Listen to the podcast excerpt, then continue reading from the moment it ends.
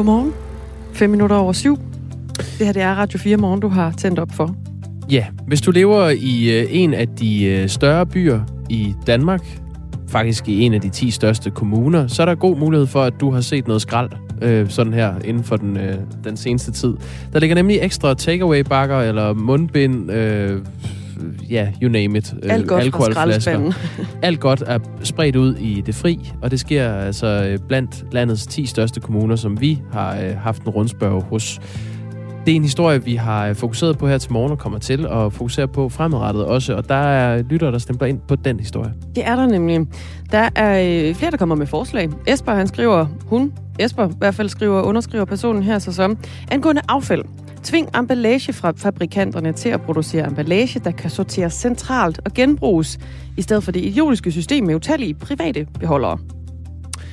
Øhm... Bjarne Holm, han har også en, øh, et løsningsforslag. Ja, den går på cigaretskodder, skriver han. Det er hæstigt at se på og skader miljøet. Når jeg bliver statsminister, så fjerner jeg afgiften på tobakken og lægger en afgift på 2 kroner på hvert filter, så kan der betales en krone for hvert filtercigaretskod, der indsamles, skriver altså Bjarne Holm fra Hillerød. Mm. En øh, helt tredje lytter skriver også ind, jeg synes, kommunerne burde kigge på deres skraldespande. Jeg er sikker på, at over halvdelen af alt skrald i Kolding er på grund af måger, skader og skav, der hiver alt op af samtlige skraldespande for at finde med. Sæt dog et låg på.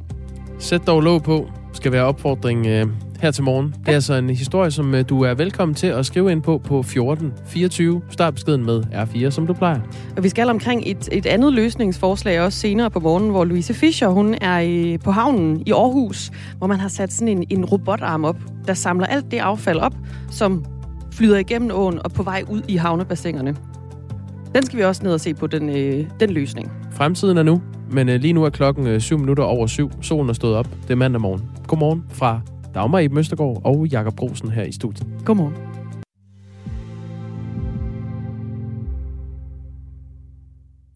Flere tusind virksomheder har her under coronakrisen haft mulighed for at låne penge fra Skattestyrelsen, og de svarer til den A-skat, arbejdsmarkedsbidraget og momsen, som øh, de skulle betale gennem dele af sidste år og også i år.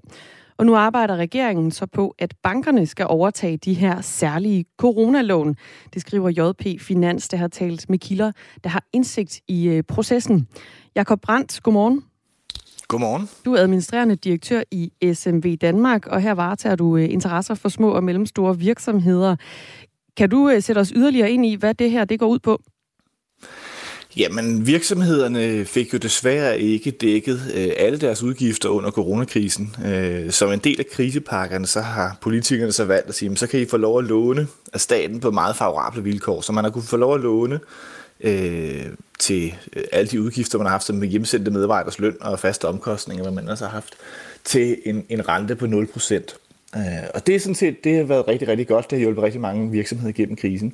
Men her fra 1. november af, så skal, den, øh, så skal de første lån begynde at betales tilbage. Der er 7 milliarder, der skal betales tilbage.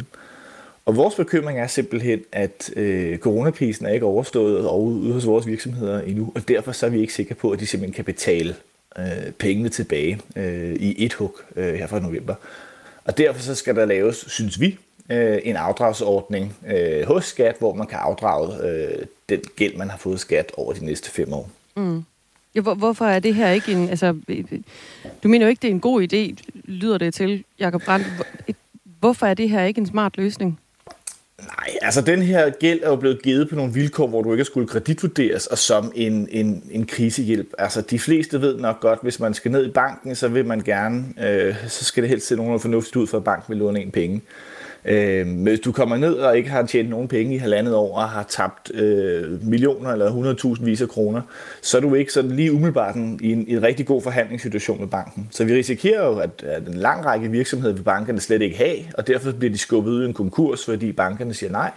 Alternativt er bankerne siger, at risikoen for at overtage det her lån, den er rigtig stor, så derfor skal du betale 10-12% i rente. Og det er jo helt fair, at bankerne siger det, fordi de er, de er kommersielle virksomheder, der skal tjene penge. Øhm, så derfor så er det bare helt forkert, at man vil, man vil starte sådan en konkursbølge, som det her det risikerer at være, mm. hvis man skubber gælden over til bankerne, i stedet for at lade den blive øh, hos skat, og så, så lade folk, øh, eller give virksomhederne mulighed for at betale gælden af her. Ja, og det er jo, regeringen arbejder så på, at bankerne de skal overtage de her særlige coronalån, som hos staten har været med 0% rente, og nu snakker du om en 10-12% rente, Jakob Brandt, administrerende direktør ved SMV Danmark. Er, er, er der drøbet noget ud om, hvad renten potentielt bliver ved at øh, lægge de her lån over til bankerne i stedet for? Nej, der er slet ikke kommet andet ud, end at, at regeringen øh, siger, at de godt kunne tænke sig at få den her øh, gæld over til, til bankerne.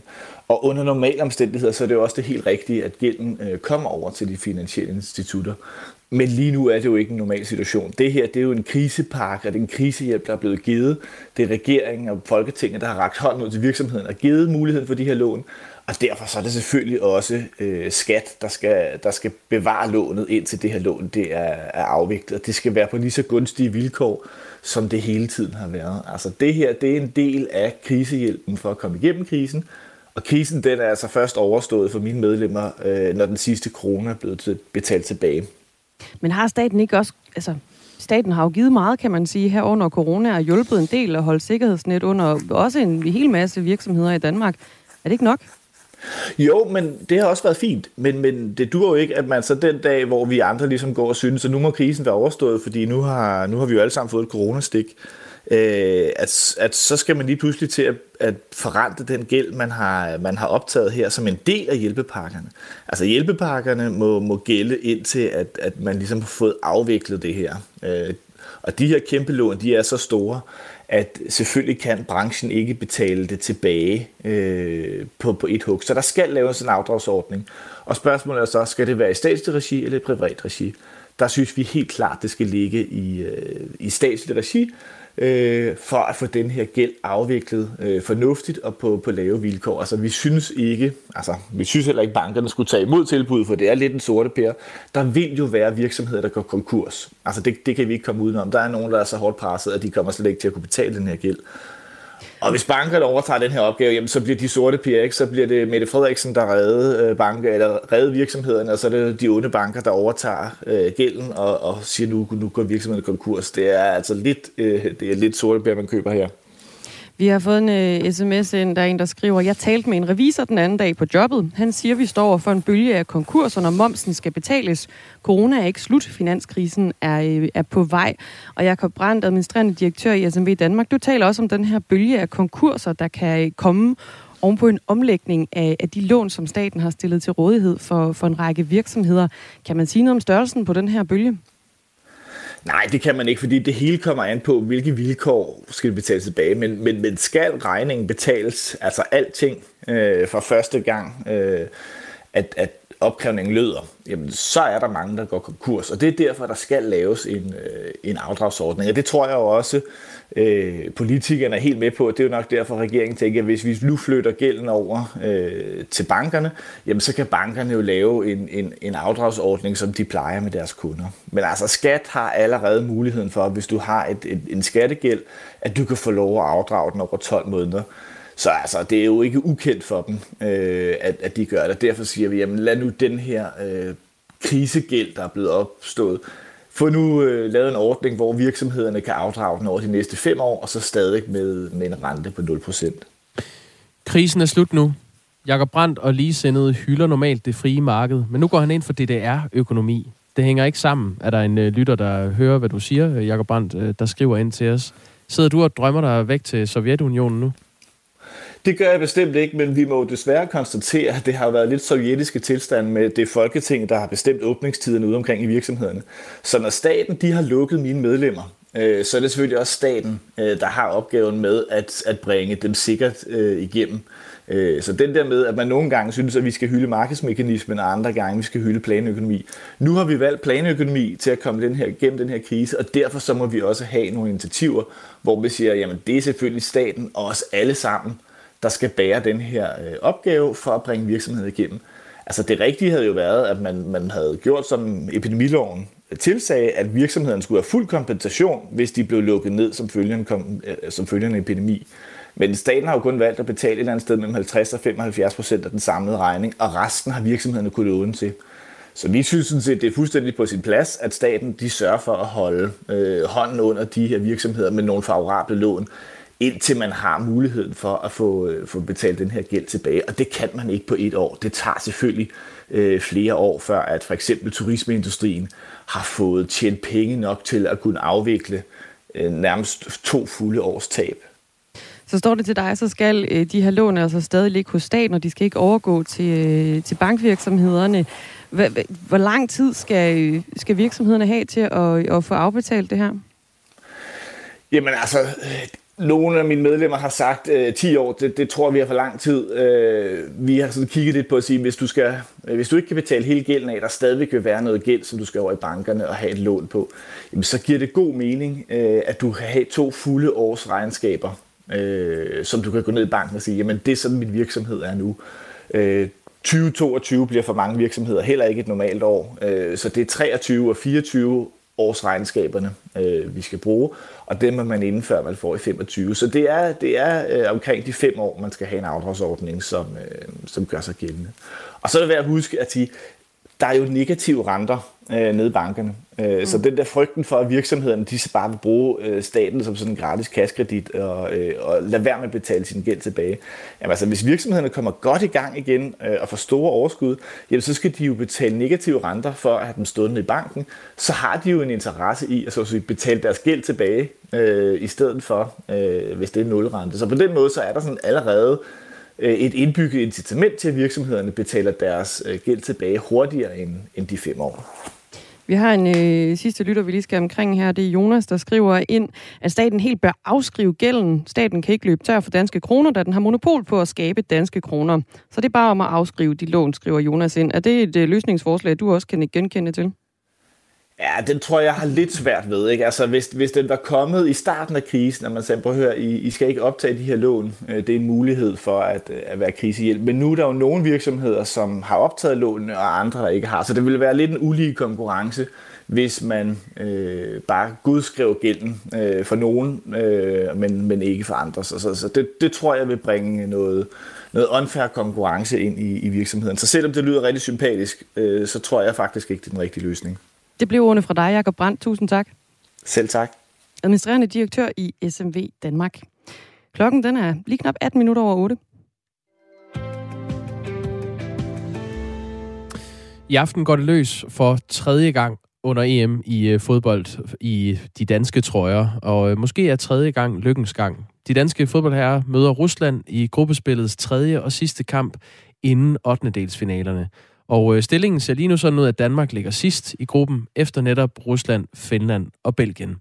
Vi har fået øh, Dan Grønbæk, radiostationens mest øh, vidende fodboldjournalist, i studiet. Godmorgen. Ja, godmorgen. godmorgen. Det var da noget en præsentation. Jeg bliver lige glad hver eneste gang, jeg er med i det her morgenprogram. ja, det er simpelthen, vi sørger for, at du gider at stå tidligt op.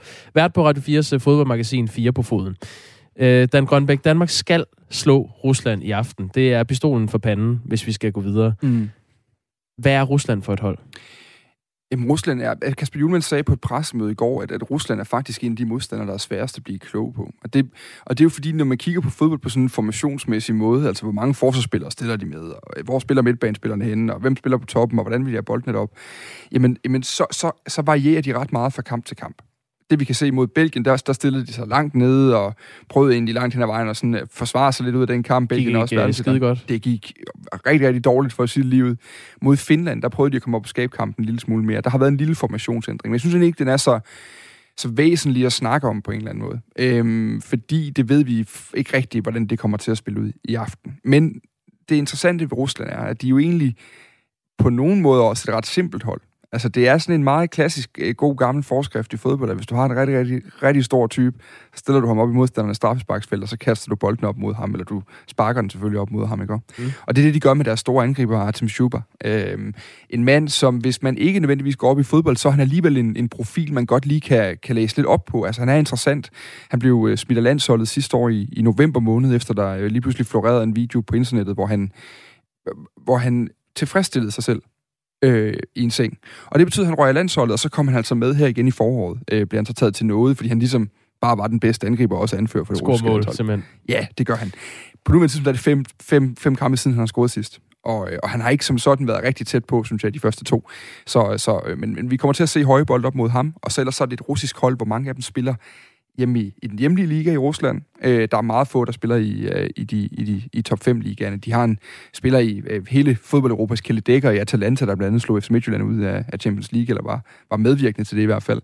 Der hedder Alexei Miranchuk, og så har de en rigtig dygtig spiller, der hedder Alexander Golovin, som spiller i, i Monaco. Som sådan er de, sådan de kreative drivkræfter. Man kan gå ind og finde øh, Miranchuks mål mod Finland, hvis man lige skal have lidt, øh, sådan lidt, lidt fodboldgodt og sådan en, en mandag morgen. Det er virkelig, virkelig en perle.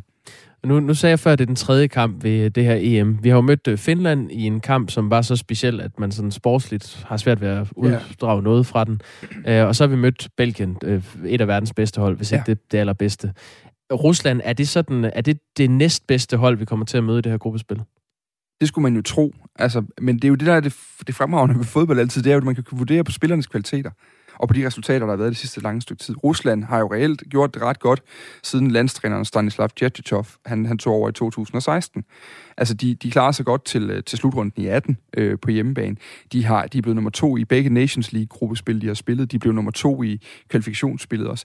Altså, de er, de er, det er et ret dygtigt fodboldhold som egentlig ikke taber særlig mange kampe, når de, når de møder ligesindet, kan man sige, eller, eller fodboldhold på samme niveau.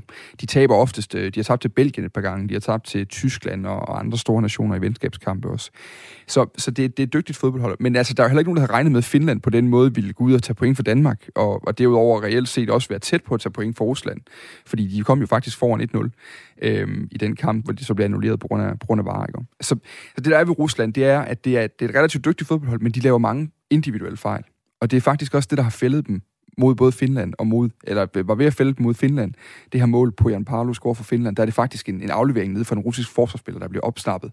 Og så lige så ligger den i, i Ruslands, øh, hvad hedder netmasker. Og det samme skete egentlig mod, mod Belgien. De stod meget godt imod, og så lige pludselig så dukker de her personlige fejl op. Og dem er der altså bare rigtig mange af, når man ser Rusland spille. Og det kunne man, hvis man skal sidde og være dansker positiv her, jamen, så kunne man godt forvente, at, at sådan med et dansk hold, der virkelig tør at løbe op og presse deres modstandere, så, øh, så kunne det godt, det kunne godt være en gave, sådan en halvdårlig aflevering eller to ned fra en øh, halvlangsom midterforsvar. Det siger vi ikke øh, nej tak til. I går var der pressemøde. Det var med både Ruslands og med Danmarks trup, og den danske landstræner Kasper Julemand advarede i den forbindelse blandt andet mod, at man undervurderer Rusland. Han sagde, at Rusland har spillet mange forskellige systemer de seneste 15 kampe, og det er et af de hold, der er sværest at blive klog på. Øhm, vi er kommet til det punkt i interviewet, Dan Grønbæk, hvor du skal komme med opskriften på, hvordan slår Danmark Rusland? Mm. Jamen, jeg tror, det handler om de her fejl. Altså, vi så faktisk, vi så mod Belgien, hvor vi faktisk spiller vel den bedste landskamp. Altså, vi spiller en virkelig god landskamp mod Østrig her i foråret også, hvor vi slår dem rigtig, rigtig, rigtig tydeligt. Men, men de, vi spiller vel mod Belgien den bedste landskamp mod en topmodstander, som vi har gjort i, i, en, i en årrække efterhånden. Altså nogle af tv-eksperterne, som jo gerne lige skal give den øh, 3% ekstra, når de skruer på vurderingsknappen, jamen de, de var jo helt tilbage og snakke 80'er-landsholdet, siden vi har spillet så god fodboldhold, eller fodbold. Men, men, men det vi gjorde rigtig godt mod Belgien, det var faktisk, at vi turde gå op og presse et rigtig, rigtig dygtigt fodboldhold. Altså, vi, vi stod meget offensivt, når vi ikke havde bolden.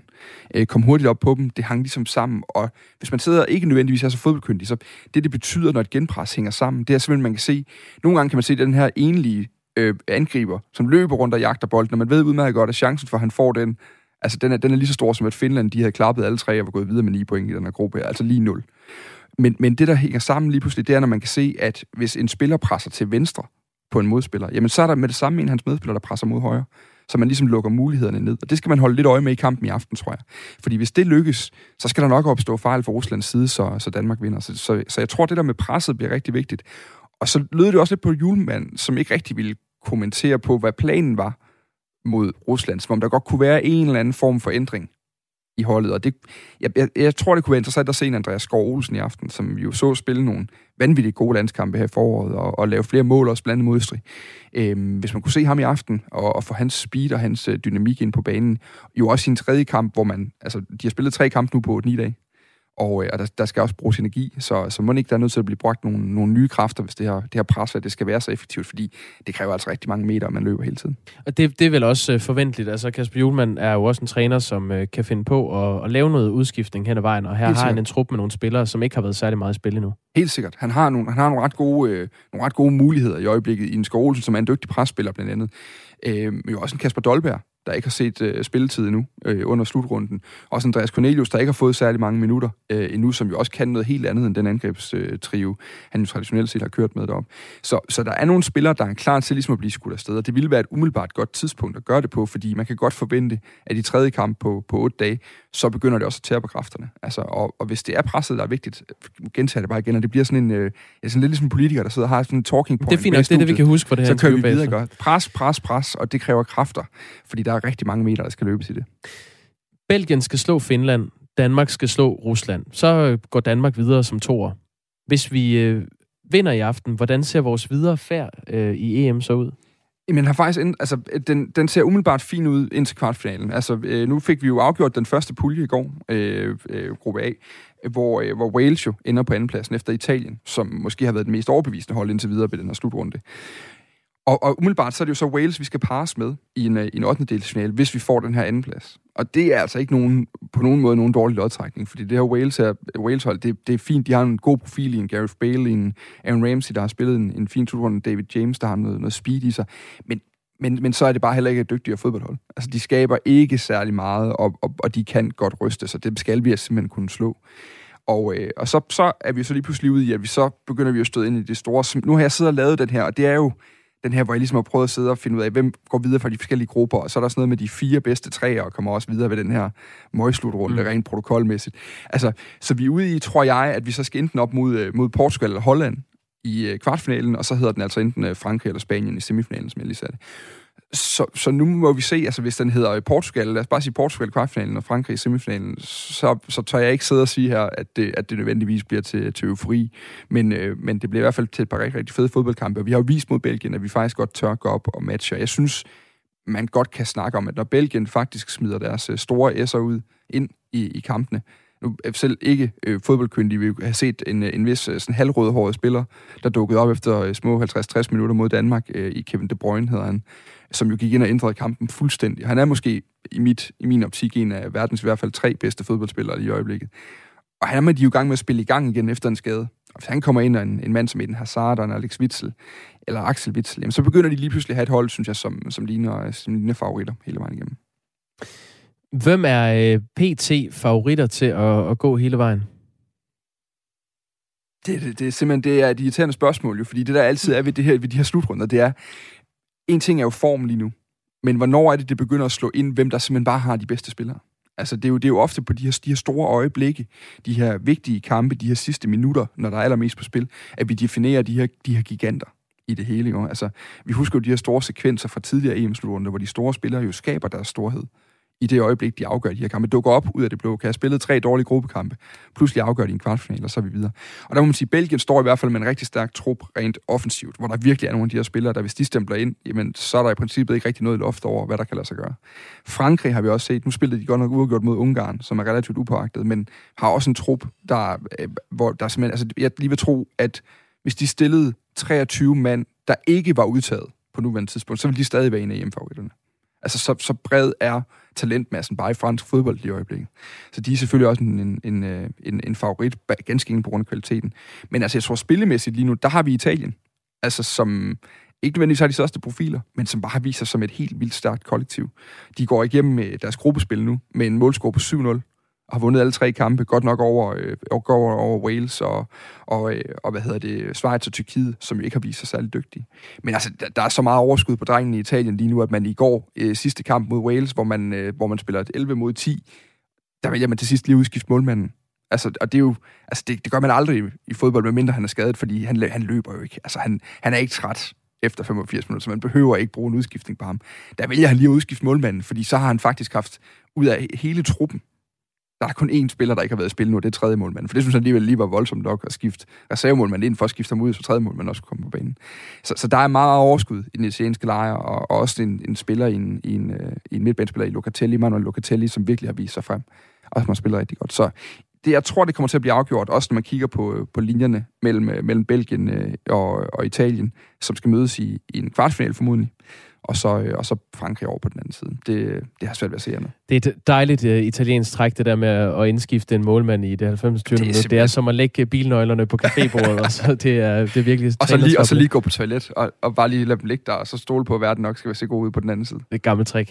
Dan Grønbæk, tak fordi du kom. Det var i hvert fald så lidt. God kamp i aften. På, øh, ja, i lige måde. Øh, Radio 4's fodboldmagasin 4 på foden. Vi har fået en øh, analyse fra vores lytter Erik, der skriver, vi slår dem ved at bruge Kasper Dolberg fra start. Klokken den er halv otte.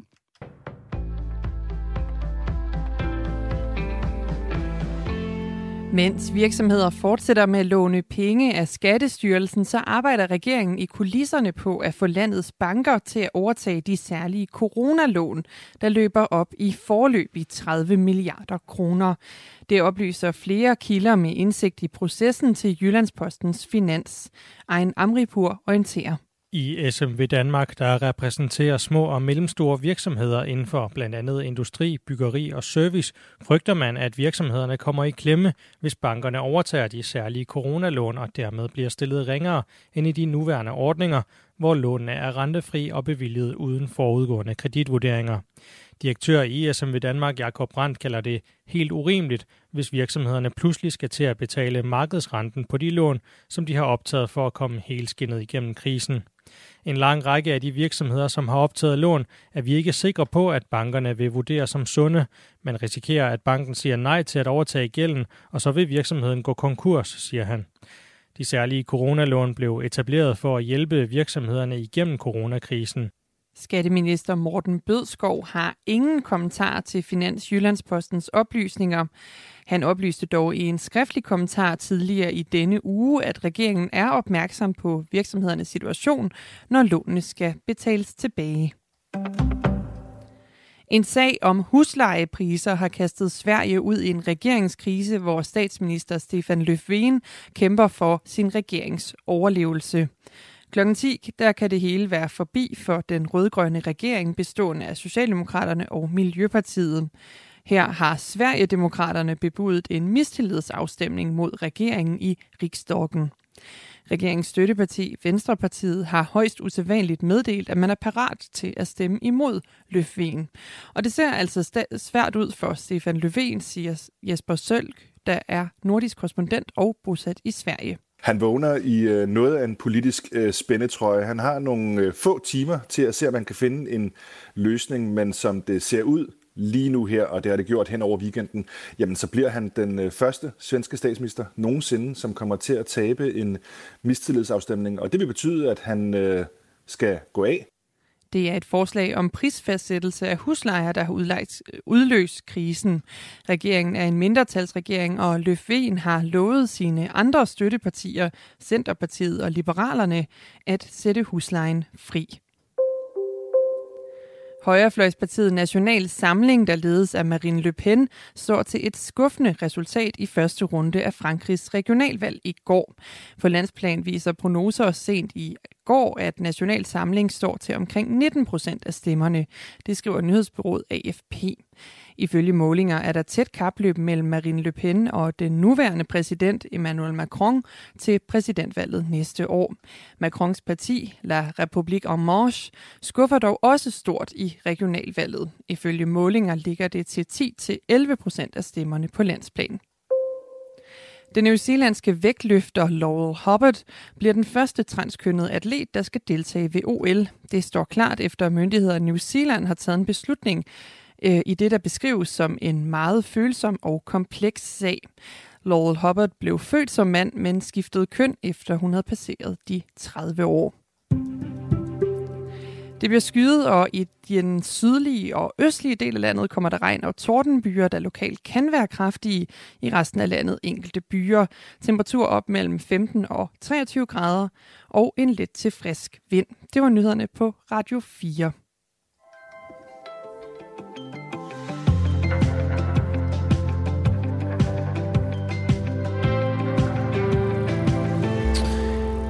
Godmorgen. Godmorgen. Det er blevet mandag morgen. Klokken er lidt over halv otte. Her i studiet er øh, Dagmar Eben Østergaard og Jakob Grosen klar til at traktere dig med dagens øh, vigtigste og væsentligste og mest interessante og opsigtsvækkende og wow-agtige nyheder. wow. En af wow-historierne, det er blandt andet, at øh, flere tusind virksomheder her under coronakrisen, de har haft mulighed for at låne penge fra Skattestyrelsen jo. Og det var beløb, der svarede til den A-skat, det er arbejdsmarkedsbidrag og den moms, som de skulle betale gennem dele af sidste år og så også i år. Og lige nu der arbejder regeringen så på, at bankerne de skal overtage de her særlige coronalån, det skriver JP Finans. Og om den historie, der snakkede vi med Jakob Brandt, som er administrerende direktør i SMV Danmark, som øh, varetager interesser for små og mellemstore virksomheder. Og vi fik nogle sms'er på den. Mm-hmm. Daniel skrev, øh, der blev sagt, staten har allerede givet meget. De har kun lukket de huller, de selv har skabt. De virksomheder havde ikke de lån, hvis staten ikke havde lukket landet ned. Deres forsigtighedsprincip har kostet mange dyrt. Og det var nok mig, der kom til at sige, at staten har allerede givet meget. Der har i hvert fald været lagt øh, penge ud til en øh, række lån, kan man sige, som de så nu vil give videre til, øh, til bankerne. Jonas har også skrevet en sms ind på 1424. Jeg tror, han har ret godt styr på økonomi, vil jeg gætte på. Det lyder sådan her. Tilbagebetalingen af lånene vil med 100% skabe et recessionært pres. Desuden vil den livsnødvendige vil den livsnødvendige investering, der sikrer fremtidige produktivitetsstigninger i virksomhederne falde. Det vil på sigt give et inflationært pres. Staten bør afskrive gælden. Staten kan ikke løbe tør for danske kroner, da den har monopol på at skabe danske kroner. Lød en sms fra Jonas altså. Ja, jamen, øh, der var nogle nye, øh, nye ord, ord, man øh, kunne lære, hvis man ikke kendte dem. Inflationært pres. Ja. Øh, Bjarne Holm skriver, før epidemiloven... Opklarende sms er i øvrigt velkommen fra Jonas, hvis du vil øh, sætte yderligere ord på det. Ja, øh, omskrive det til øh, gængs sprog. Bjarne Holm skriver fra Hillerød, før epidemiloven skulle staten have betalt fuld erstatning for drakoniske indgreb. Regningen for coronaen tør af på virksomhederne og arbejderne. Mette Frederiksen har været snedig mm. af synspunktet fra Hillerød og Bjarne Holm, der sidder der. Der er også et synspunkt fra en sidste lytter her, vi lige kan komme omkring. Så er der nogen, der får betalt deres gæld af staten, parentes mink, bliver der henvist til, og så er der andre, der står på den, i den prekære situation på grund af nedlukningen, altså med henvisning til de her virksomheder. Hvis lån nu muligvis skal øh, gives videre til bankerne. Vi kan slutte med den her sms. Jeg er ikke sikker på, at den øh, går på, på den historie om, om gæld. Det kan også være, at den går på historien om øh, Danmarks deltagelse ved det her EM. Men ikke desto mindre, den dur til det hele. For Jens Berdenbo skriver, puha, historien siger, at man ikke skal sælge skinnet, før bjørnen er skudt.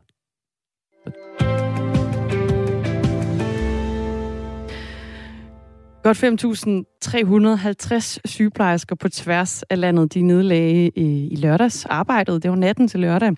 Og det er altså første gang siden år 2008, landets sygeplejersker strækker. Godmorgen, Jes Søgaard. Godmorgen. Professor ved Dansk Center for Sundhedsøkonomi på Syddansk Universitet.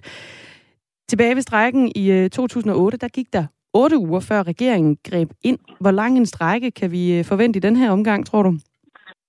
Mm, jamen altså, øh, altså man kunne ønske, at, at de når til enighed, altså at regioner og regering kommer med nogle tilbud til sygeplejerskerne, så de kan nå frem til et forlig, fordi det skylder vi faktisk vores sundhedsvæsen.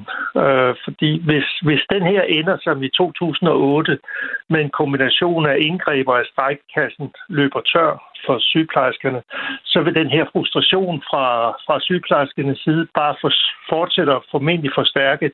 Og det vil sige, at vi ser afgang fra faget, og vi, vi ser for lille tilgang. Og vi har altså i den grad brug for de her sygeplejersker i øh, sundhedsvæsenet, øh, både sygehusene, men jo også ude i kommunerne. Tror du, altså er det mm, sandsynligt i den her omgang, at det bliver længere end otte uger? Nu snakker du om, at man skal nå et forlig også, fordi at, at det fortjener i sundhedsvæsenet. Altså, hvis jeg skal være helt ærlig, så kender jeg faktisk ikke, øh, hvor stor deres strækkekasse er, og det kan være mange forskellige ting, og det kan jo også være en løbende vurdering fra sygeplejerskerne om, hvor stor støtte de har, osv. Men altså lige nu, det så vi jo ved den her afstemning i sidste uge, altså der er jo øh, to tredjedel af sygeplejerskerne, de øh, står bag den her konflikt, altså de stemte jo nej til det andet øh, forslag, meldingsforslag, selvom øh, DSR-toppen øh, anbefalede ja. Så altså de står står sammen om det her, så øh, altså, hvis der ikke kommer et godt tilbud, hvad jeg virkelig håber, så, øh, så kan de blive ved lige så længe strækkassen den holder til det. Ja, jeg synes, jeg læste et sted, før strækken den gik i gang, at der var penge i kassen nok til, til otte uger frem. Ja. Øhm, sygeplejerskerne de har jo stemt nej til den her lønstigning på cirka 5,5 procent over de næste tre år, hvor inflationen den ventes at ligge på 3,5 procent. Og sygeplejerskerne de mener blandt andet, at deres løn den er sakket bagud på grund af den her såkaldte tjenestemandsreform fra 1969, som, øh, den, altså, som er den, der i dag er skyld i et lønefterslæb for, for nogle grupper, siger de. I tjenestemandsreformen der er lønhierarkiet for de offentligt ansatte aftalt, og den placerer så faggrupper i det offentlige på 40 forskellige løntrin. Og reformen den placerer sygeplejersker i en, øh, en lavere lønramme end for eksempel lærere og, og politibetjente. Og det lyder også på dig, Jes Søgaard, som om du mener, at, at, at sygeplejerskerne de fortjener, at det her det bliver lavet om, eller hvad? Jamen, altså, det, det her det er ikke et spørgsmål om fortjener. Altså, for det første, så, så kan vi jo se, at diskussionen, det er faktisk svært at finde ud af, hvad sygeplejersker tjener, øh, fordi det er en meget heterogen gruppe. Øh, nogle, altså, rigtig mange sygeplejersker har jo meget længere uddannelse end, end, end grunduddannelsen på 3,5 år. Altså mange er i dag jo kandidater, altså har, har, har kandidatuddannelser. Øh, men selvom man, man bare ser på det her med, at de har en 3,5 år professionsbacheloruddannelse, så tjener de jo, og det blev regnet ud af både Live og andre forskere, et sted mellem 11 og 19 procent mindre end mænd i offentlige stillinger med tilsvarende uddannelse. Det er primært øh, mænd med altså mandefag, hvis man må bruge det udtryk, med tekniske uddannelser. Og de ligger også under skolelærer og politibetjente, så, så, så de er simpelthen de er ikke tilfredse med det her. Og øh, det, de skal jo sådan set have lov til at være utilfredse. Det, jeg er bekymret for, det er, at vi også har et sundhedsvæsen af den standard, vi har i dag om 5 og 10 år. Og det har vi altså ikke, hvis vi har den her utilfredshed, og hvis, hvis, hvis vi får svindende tilgang til faget. Mm. Nu siger du også, at, at, det, at det kan være komplekst at, at gennemskue, hvad det egentlig er, en, en sygeplejerske øh, tjener. Så hvad er det så, der skal tilføre, at sygeplejerskerne overhovedet bliver tilfredse, hvis den her lønstruktur den er så kompliceret? Hvordan kan man så nå til enighed? Altså, der, der skal et eller andet, hvor der kommer mere end, end det stående tilbud. Altså, der skal mere end 5-6 procent til. Vi skal formentlig op i 7-8 procent plus at der skal være noget om, at de kan se, at der begynder at ske en bevægelse over de næste 10 år. Sygeplejerskerne ved jo godt, at, at man kan ikke give så stor en gruppe et, et, et, øh, en lønfremgang på et eller andet øh, mellem 11 og 19 procent. Altså det ved de godt, fordi at så kommer også andre tilsvarende grupper, altså jordmøderne vil stå der dagen efter, og måske også pædagogerne. Så, så der skal være et eller andet nu og her, som de kan se i deres lønningspose, til efteråret, og så skal der være en eller anden løfte om, at nu vil man begynde at se på det her, og der skal være nogle planer for, hvordan kan det her, det de ser som et lønefterslæb, hvordan kan det udlignes over de kommende måske 5-10 år, fordi hvis vi, hvis vi virkelig skal have løftet de her kvindefag, det er jo ikke kun sygeplejersker op øh, på, på niveau med tilsvarende for mændene i offentlige stillinger, så snakker vi jo altså om mereudgifter på, jeg har hørt tal på mellem 15 og 20 milliarder kroner, og det ved alle, det kan man ikke lige gøre fra det ene år til det andet. Hvordan, altså nu nævnte du indledende her, at man kunne jo håbe på et forlig, men der er jo også den mulighed, det ender med en politisk indgriben. Hvad, hvad, hvad tror ja. du, der er mest sandsynligt, man ender med at slutte den her konflikt med? Ja, altså, jeg, jeg, jeg, Øh, hvis, hvis jeg, skal, altså, jeg, jeg ved det faktisk ikke. Altså, det vil jo skabe lige så meget frustration, hvis der kommer et regeringsindgreb, som det så vi jo med skolelærerne for nogle år siden. Og øh, så, så får du altså ikke øh, ro på området, og øh, så risikerer vi bare en øh, konflikt om 5-6 år igen. Og øh, det, hver gang går det altså ud over patienterne. Øh, det, det gør det. Det kan ikke undgås. Vi får nogle øh, pukler øh, med aflyste behandlinger og sådan noget. Og i 2008 så var vi først ved at have, have de pukler behandlet færdige i øh, 2010, så vidt jeg husker. Altså sådan det tog halvandet år.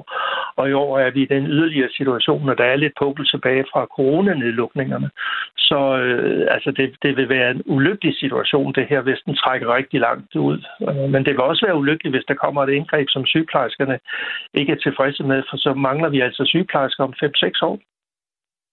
Jeg over vores øh, lytter Kenneth Fischer skriver, den strække stopper, når de opdager, at de ikke kan holde ferie. Men jeg fatter ikke, at en uddannelse, de to for 20 år siden, skal bestemme deres løn. Det må da være det job, de udfører i dag, der er afgørende. Og så slutter han så, det er vist ikke en neutral ekspert. Øhm, hvad siger du til det? altså det er nø, altså neutral og neutral. Altså, jeg er jo økonom, og jeg, jeg, jeg ser lidt på efterspørgsel og udbud. Og øh, det, det er da rigtigt, at mange har taget deres uddannelse for 20 år siden, men de har jo suppleret den uddannelse. Altså øh, specielt øh, sygeplejersker på sygehuse, det er jo højteknologiske fag, hvor de hele tiden er under uddannelse. Og jeg forstår ikke det der argument med, at de, de stopper, når der kommer ferie. Altså det, øh, det, det, det, det, den gennemskudde jeg ikke lige, og det er nok, fordi det er lidt for tidligt om morgenen. Men altså, hvis, hvis man ser på det markedsmæssigt, så er der jo nogle mekanismer, som er svære at, at folde ud i den offentlige sektor i forhold til den private. Altså den private, der, der får øh, efterspørgsel og udbud lettere ved at slå igen, fordi der er nogle synlige øh, mekanismer, man kan bruge. Det har vi ikke i det offentlige. Altså det er jo, det, det er jo, det er jo styret af politikerne. Jes Søgaard, tak fordi du var med. Ja, velbekomme. Professor ved Dansk Center for øh, Sundhedsøkonomi på Syddansk Universitet. Lige et øh, kort kig ind i, hvordan og hvorledes med den her strække, som sygeplejerskerne de jo gik på i øh, weekenden natten til lørdag, hvor 5.350 sygeplejersker på tværs af landet altså nedlagde arbejdet i en øh, strække for første gang siden år 2008. Øh, hvor er det dejligt at høre på Jes Søgaard. Han tager virkelig fat i de sande og vigtige problemer. Det værste er vel, at mange sygeplejersker forlader faget, samt tilgangen af nye studerende falder drastisk. Så vil Danmark virkelig være i problemer, skriver Inger. I forbindelse med den her historie, der fik vi også en sms, som så nævner Pernille Skipper. Øh, det er hysterisk morsomt at høre Pernille Skipper og resten af Venstrefløjen snakke om kvindefag den ene dag. Næste dag findes ingen køn. Det er bare sociale konstruktioner. Ricky Roy Nielsen skriver, at de skal droppe den procentvise stigning i overenskomsterne øh, og give øh, x antal kroner i stedet. Ellers bliver afstanden større og større til dem, der tjener mest. Og Jan, Jan han skriver også, ja, vi skal lige vi skal Vi have skal lige have løn, lige løn. for lige uddannelser. Det vil sige, bachelor skal have en løn, og kandidaterne skal have en anden løn. nemlig. Det var Jan, der skrev ind på øh, 1424. Du kan vælge at gøre det samme. 1424, start med R4, et øh, mellemrum, og så din besked. 14 minutter i 8.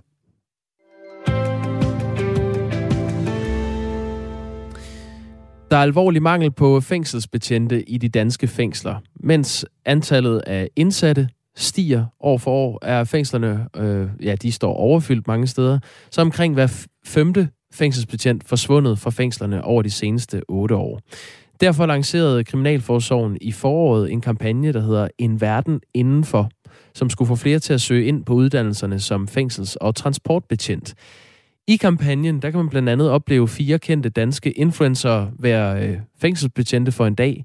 Og så kan man spille et interaktivt spil, hvor man selv står over for en række af de dilemmaer, som man kender ude i øh, landets øh, fængsler, og som i øvrigt er en af, af de farligste brancher at være ansat i.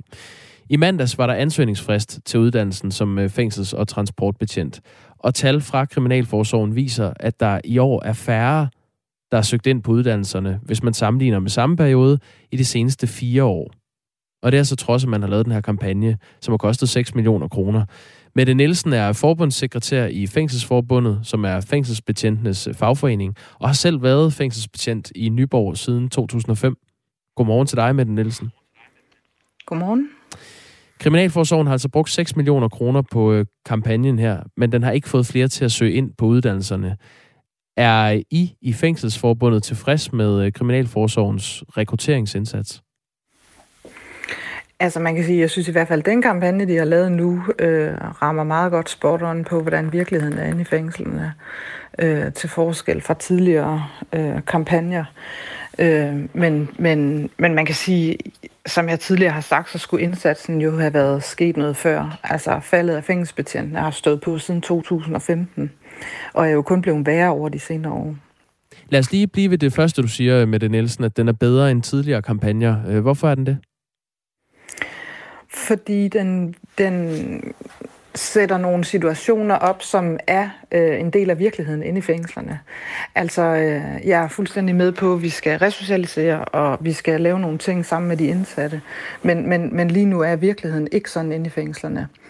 Så at tegne et glansbillede af, at man skal ind og, klippe juleklip med dem, når det er jul, eller spille fodbold, det vil være, det vil være forkert. Og virkeligheden er ikke sådan, fordi det er ren opbevaring, fordi I er for få? Eller hvordan skal man forstå det? Ja, for mange fanger jo. Når du så siger, at du synes, at det er øh, for sent, at Kriminalforsorgen sætter ind for at få rekrutteret nogle flere øh, fængselsbetjente, hvad bygger du så det på?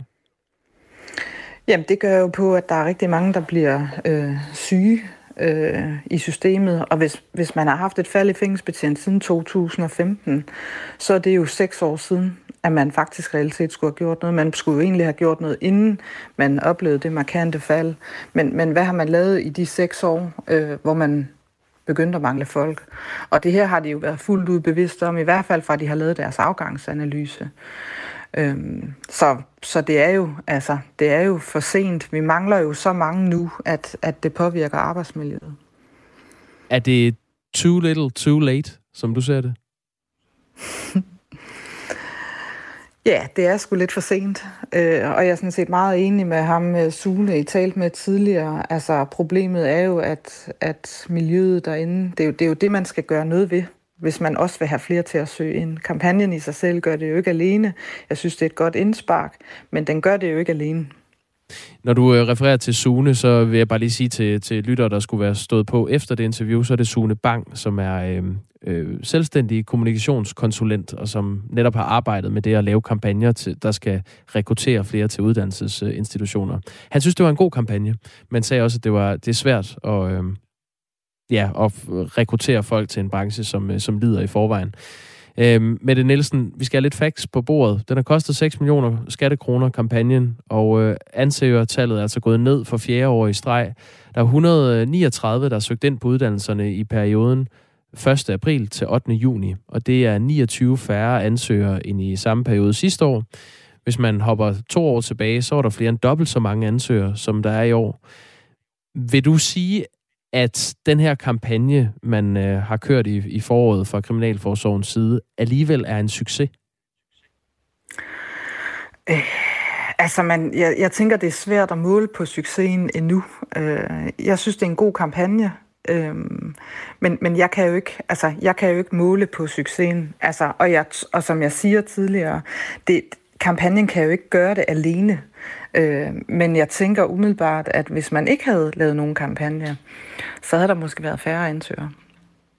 Lad os prøve at kigge lidt på, hvad øh, kampagnen egentlig består af. Øh, Kriminalforsorgen har blandt andet allieret sig med fire Instagram-influencers. Øh, det er øh, komikeren Martin Johannes Larsen, så er det tv-vært Lisbeth Østergaard, tidligere fodboldspiller Kasper Fisker, og så tv-vært Mathias Hundebøl, som alle har øh, x antal tusind følgere på Instagram.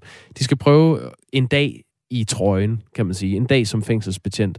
Og det er der altså kommet en øh, webserie på tre episoder ud af, som er ret øh, velproduceret, hvis jeg skal komme med min egen øh, private vurdering. Lad os lige høre et klip, hvor Lisbeth Østergaard får lov til at bruge staven. Altså, det føles rigtig dejligt faktisk at slå en anden med stav. Stop med det, træstav! Læg dig ned! Læg dig ned! Gør det igen! Læg dig ned! Okay, okay, rolig, rolig. Ja, for helvede. Måske mest af alt, fordi det var Kasper Fisker. Jeg ved det ikke. Mette Nielsen, hvad mener du om, at øh, Kriminalforsorgen har allieret sig med de her fire øh, influencers? Jeg tror, det er en god måde at komme ud til øh, et øh, bredt, bredt, altså et bredt udsnit af, hvem, hvem det er, man søger som fængselsbetjente. Altså man kan sige, de har jo en, et, øh, et, et netværk som influencer, som gør, at, at man kan sige, at man kan sætte fokus på kampagnen den vej. Øh, jeg tror ikke, det er dem, der får folk til at søge ind, men det kan måske være dem, der er med til, at nogen får øjnene op for det at være fængselsbetjent. Så er der også et spil, øh, et interaktivt spil, hvor man kan prøve kræfter med nogle af de dilemmaer, man øh, kan stå i som fængselsbetjent. Der hører vi lige et klip fra det spil her. En indsats søn har fødselsdag. Den indsatte har glædet sig meget til at se sønnen i besøgsafdelingen i dag. Men hans ekskone har lige meddelt, at de ikke har tænkt sig at besøge ham alligevel. Hun har ikke givet nogen grund. I dette træningsscenarie er det din opgave at fortælle den indsatte, at besøget med sønnen og ekskonen er aflyst. Er det det her spil og øh, de dilemmaer, det sætter op, som, øh, som i virkeligheden rigtig godt illustrerer, hvad jobbet som fængselsbetjent går ud på, med Nielsen? Ja, særligt spillet jo gør. Altså, øh, det er jo almindelige dagligdags øh, udfordringer, som kan udvikle sig til konflikter. Det kan også, øh, det kan også bare være øh, noget, der ikke udvikler sig. Og det, er derfor, jeg, og det er derfor, jeg synes, det er godt. Fordi de situationer, som de viser i spillet, det er dagligdag øh, for folk derude.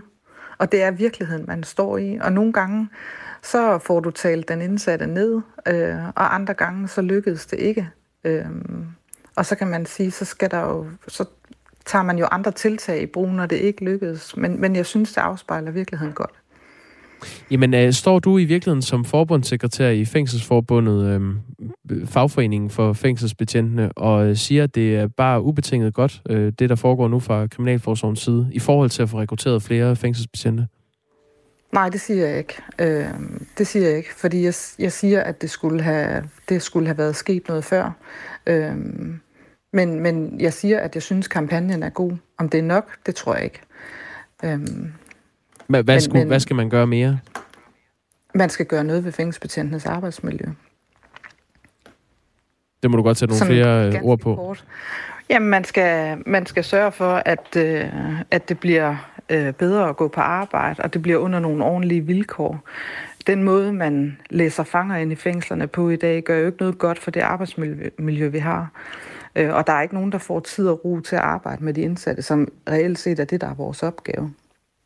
Så det skal man gøre noget ved. Der er også en, øh, der skriver her på sms'en, at uh, her er en gruppe, der får for lidt i løn. Jeg tror, det er en uh, reference til sygeplejerskerne, som vi også har været ombord i tidligere. Det har ikke noget med længden af uddannelse at gøre, skriver Kenneth Fischer. Uh, får I for lidt i løn som, som fængselsbetjent? Ja, det, det mener jeg sådan set, vi gør. Vi Men... ligger i hvert fald ret langt nede på, på det hierarki der. Ja, nu kan jeg se her, jeg sidder faktisk med en øh, oversigt over det. Man får en basisløn på 23.300 kroner til 24.400 kroner for ansættelse i henholdsvis øh, provinsen og i, i hovedstaden. Og så er der jo tillæg for skiftehold og skæve vagter og, og så videre oveni. Øhm, på den anden side af nyhederne har vi Mette Adamsen med, øh, Mette Nielsen. Mette Adamsen er chef for koncernuddannelse i Kriminalforsorgen, hun stiller op øh, for at, at tale om den her kampagne og øh, det øh, svigtende ansøgertal til, øh, til uddannelserne. Hvad er din besked til hende? Ja, hvad er min besked til Mette? Det, det vil være, øh, altså selvfølgelig skal de fortsætte med at rekruttere, øh, men, men, det mener jeg sådan set også, Mette gør, hvad hun kan for. Altså, men jeg vil nu hellere sende en besked til politikerne om, at de skal gøre noget ved vores arbejdsmiljø, fordi så tror jeg faktisk, at alle i Kriminalforsorgen får en bedre forudsætning for at rekruttere nye fængselsbetjente. Men har du en forhåbning om, at den her kampagne kan være med til at løfte ansøgertallet til uddannelserne? Ja, men, jeg kan da ikke se, men der er jo ikke nogen, der kan sætte deres lid til, at det kun er det. Altså, en kampagne kan ikke løfte det alene det, det, det handler om, at de skal gøre noget ved det arbejdsmiljø, vi har i. Mette Nielsen er altså forbundssekretær i øh, Fængselsforbundet, som er øh, fængselsbetjentenes fagforening, og har selv været øh, udøvende fængselsbetjent i Nyborg siden 2005. Du skal have tak, fordi du var med her til morgen. Velkommen. Og vi taler som sagt med Mette Adamsen fra Kriminalforsorgen, hvor hun er chef for koncernuddannelse, og det gør vi på den anden side af nyhederne. Det bliver sådan 5-6 minutter over 8. Vi har fået et par øh, sms'er, der er en, der skriver, at det kan da godt ske, det har hjulpet med den kampagne. Det kunne være, at der var endnu færre, altså der ansøgte om at blive fængselsbetjente, hvis I ikke havde brugt pengene. De her 6 millioner kroner, der er blevet øh, sendt afsted efter den her øh, kampagne, hvor der blandt andet bliver brugt influencers til at, at reklamere lidt for, for jobbet som fængselsbetjent blandt andet. Der er også en her, der skriver, hvis de 6 millioner til kampagnen, øh, der skulle skaffe flere folk til fængselsindustrien, er spildt, så er det nok, fordi man har glemt at fokusere på at forklare, hvad der er blevet gjort for at forbedre løn- og arbejdsforhold i branchen. Alle ved jo, at arbejdet i fængselsindustrien er stressende. Ja, hun nævnte jo faktisk også det her med, at man måske skulle arbejde på at forbedre forholdene. Ja. Så øh, hvor meget de er blevet bedre, det lader vi lige stå hen i det uvisse. Lige nu er klokken 1 minut og 15 sekunder i 8 på den her mandag morgen. Og vi har fået lige endnu en sms på den her. Den er lige så lige tjekket ind. Hvor er det befriende at flytte og lytte på en gruppe, der kigger på løsninger i stedet for brok. Det er stor kontrast til sygeplejerskerne, som vi også har været omkring tidligere her på morgenen. Lige før vi snakkede med Fængselsforbundet. Det er et synspunkt. Mm?